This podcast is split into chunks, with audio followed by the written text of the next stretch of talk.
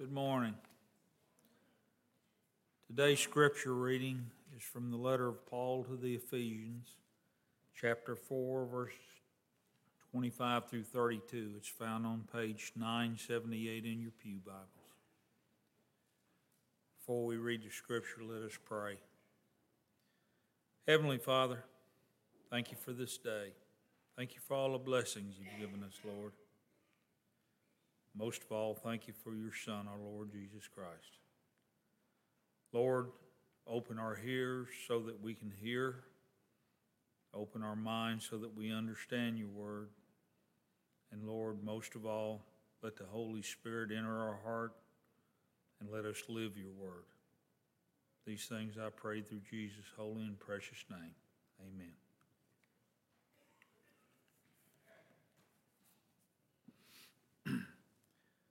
Therefore, having put away falsehood, let each one of you speak the truth with his neighbor, for we are members one of another. Be angry and do not sin. Do not let the sun go down on your anger, and give no opportunity to the devil. Let the thief no longer steal, but rather let him labor doing honest work with his own hands, so that he may have something to share with everyone in need. Let no corrupting talk come out of your mouths, but only such as good for building up as fits the occasion, and that it may give grace to those who hear.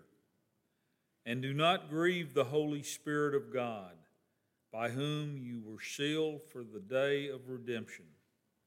Let all bitterness and wrath and anger and clamor and slander be put away from you, along with all malice.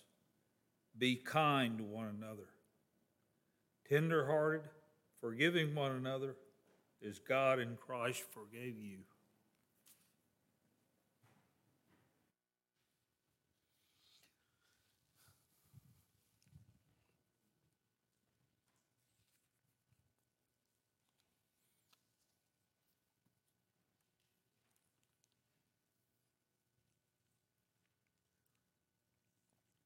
Not sure when the change started.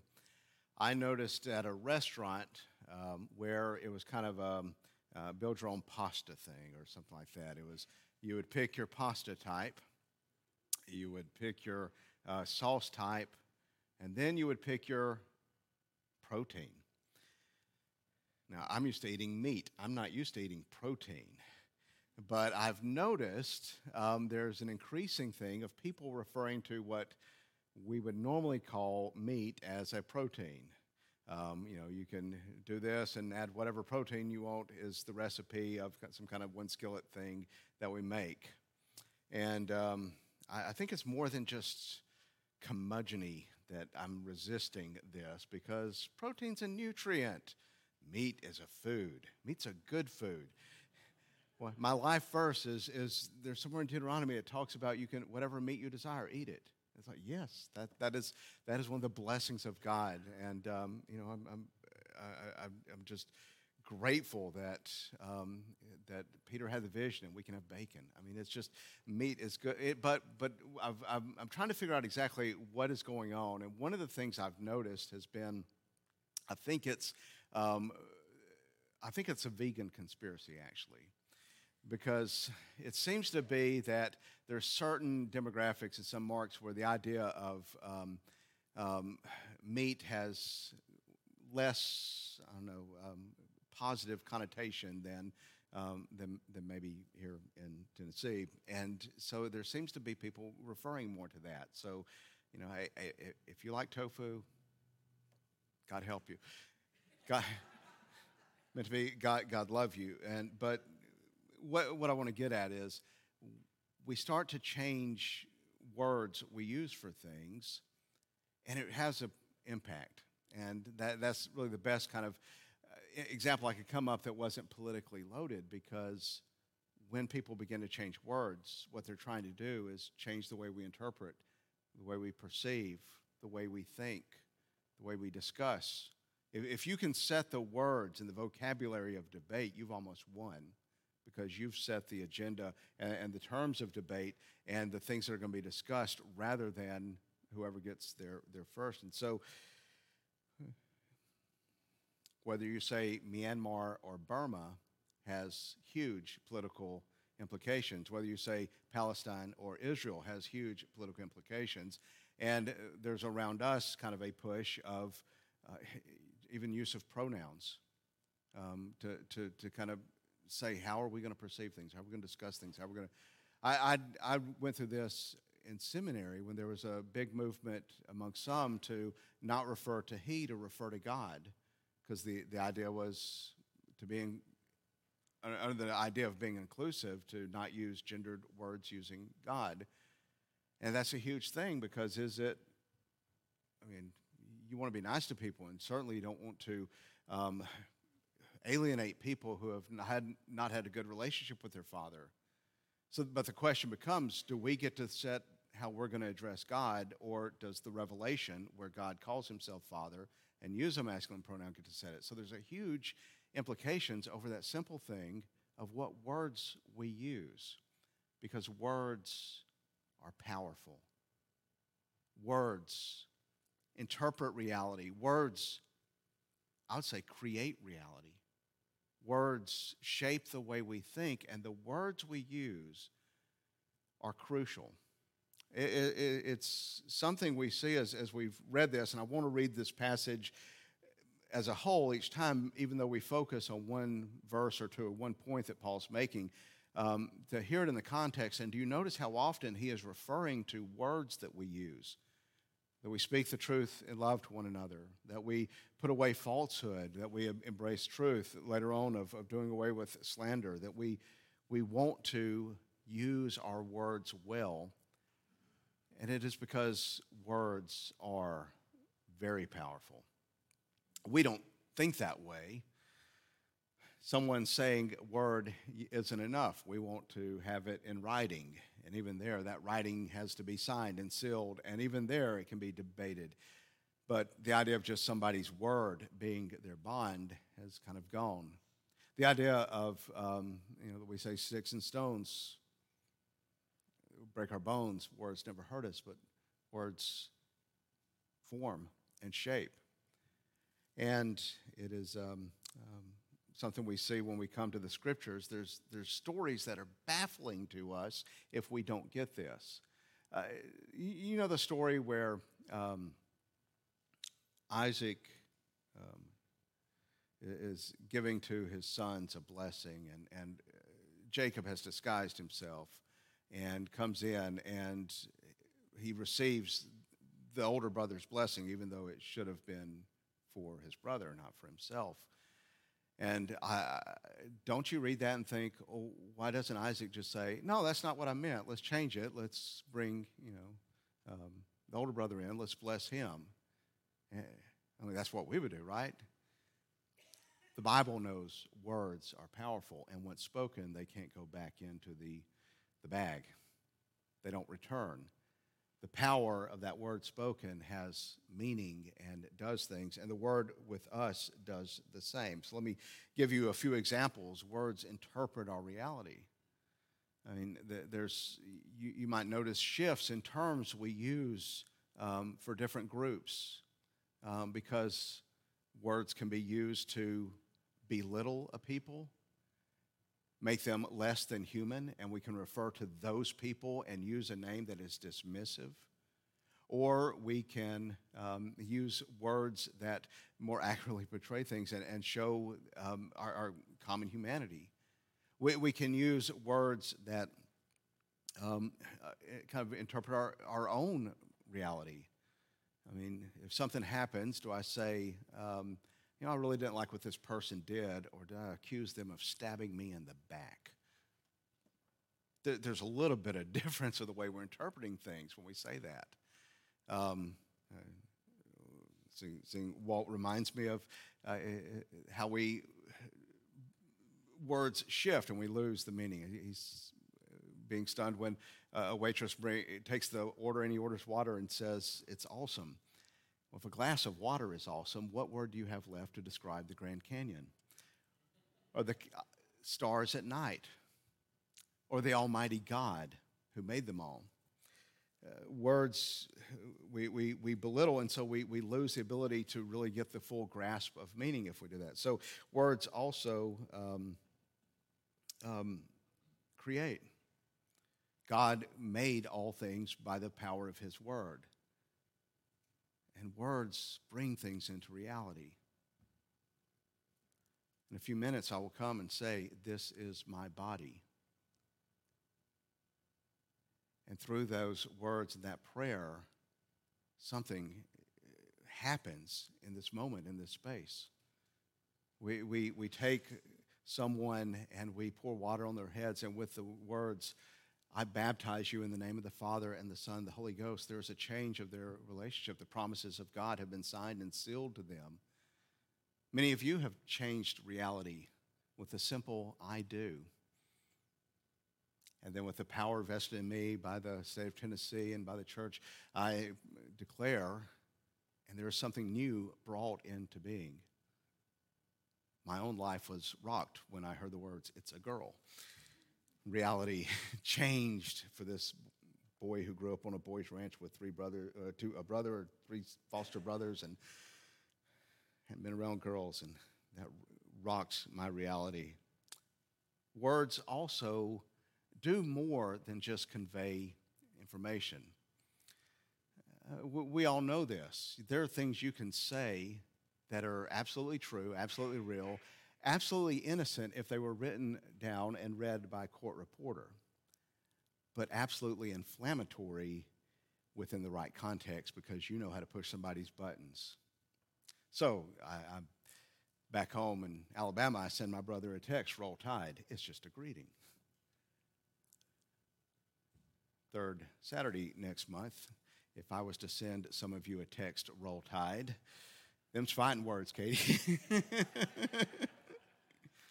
Same word, but it does something different. And we use this a lot of times in ways that are destructive and corrosive and corrupting. How much stuff do we see? The words that we're using, the purpose of those words is not to convey, not to argue, but to mark who's in and who's out. I um, rode to Presbytery, so part of my sermon has been shared with our commissioners of Presbytery. But I've uh, we've thought about how you know has anybody been, raise your hand if you have changed your view on anything because somebody posted something on Facebook. Okay. Oh wow, I'm impressed. well, let me step back from that then. Rarely, some okay. Y'all just ruined my sermon, I'll tell you what. Oftentimes, words on um, are, are, used to kind of mark. Uh, we do this in the church. Let me get to the church away from Facebook.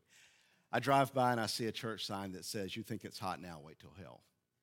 I see a, a church sign that says, "Where do you want to spend eternity? Sm- smoking or non-smoking?" Now, I don't imagine anybody goes into the pastor and says, "You know, I really don't want to be in smoking the rest of eternity." But the point of those signs is not to reach out to an unbeliever. The point of those signs is to show believers how clever and cute we are. Because if we're thought, thinking of the idea of spending eternal an eternity away from God, how would you dare make a joke of that? How would you ever be flippant about the idea of somebody spending all eternity separated from the love of God and under their wrath? And it's shameful for a church to do that because what they're really doing is saying, You're idiots and we've got the answers. You don't belong and we do. We're the good people, you're the bad people. We're the ones God loves and you don't. And we do that so often with the things. So, back to my Facebook example, and hopefully y'all forgot that you've ever been.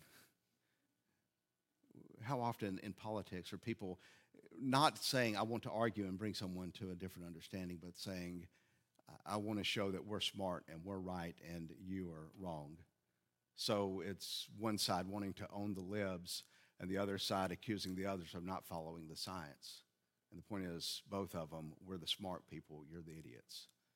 And what we do with these words is we divide and we build ourselves up in a false way and we break others down. And so Paul tells us not, not to not let any corrupting talk come out of your mouths, but only as such is good for building up as fits the occasion that may be give grace to those who hear. What he's He's going through this list of what it means to put on Christ, to live as a Christian, to enter into this new life that God has given us. And he wants us to see how to live that. And so, what he tells us to do is the words that we use are incredibly powerful in shaping our own understanding, informing other people, and in our relationship with one another as a church and our relationship with those outside the church. And if you think about it, everything of our relationship to one another is mediated through words. So, of course, it's powerful. Of course, there's, there's a reason to get this right. And th- this word, not corrupting, um, that, the idea there is bad, it's diseased. So when Jesus talks about the healthy tree and the diseased tree, that, that would be the word used there. It's something that's corrupt, that's bad. And, um, you know, we might look at this and immediately think, ooh, my profanity. Um, well, we probably don't need to use too much profanity.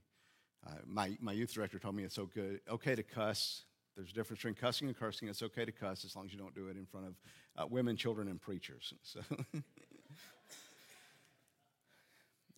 more than that, what he's saying is something that's bad and corrupting to our understanding of God's truth uh, and our relationship with one another. And so, we want to make sure that we are not using corrupting language when we're talking to other people about how we understand things. Um, we, we can get heated and go to somebody and that we can use words that would uh, just raise anger and distort the truth and tear down people and harm people in a way that they, I mean, they, they remember that for a long time. And so it, it harms that relationship that has to have grace and forgiveness to mend it.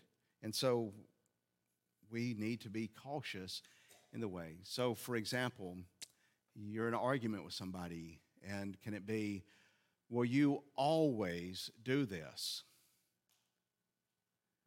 You're always trying to tear me down. You're always questioning things. And let me just say one of the things good about the church is if you can find a sister or a brother in the church that you can talk to and you know that they're going to ask questions to help clarify and to, um, to get you to calm down the rhetoric so you're interpreting reality a little bit clearer, that is a helpful thing. And so, it is good to go to someone and you say, they always do this. And they can say, always? Every single time? Well, no, but a lot of times they do this. Do they ever do other things that they can kind of help you see? Is this really a betrayal or is it just maybe a mistake? To, to, if you start imputing motives to people, they can say, well, maybe they did it in other ways to, to help you understand th- what really is going on rather than a corruption that makes things into a bigger thing, that destroys reality, that, that cast other people in a bad light rather than loving them enough to assume the best motives.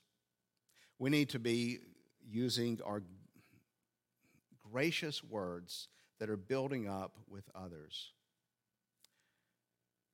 I can remember um, Graham playing T ball, and one of the coaches um,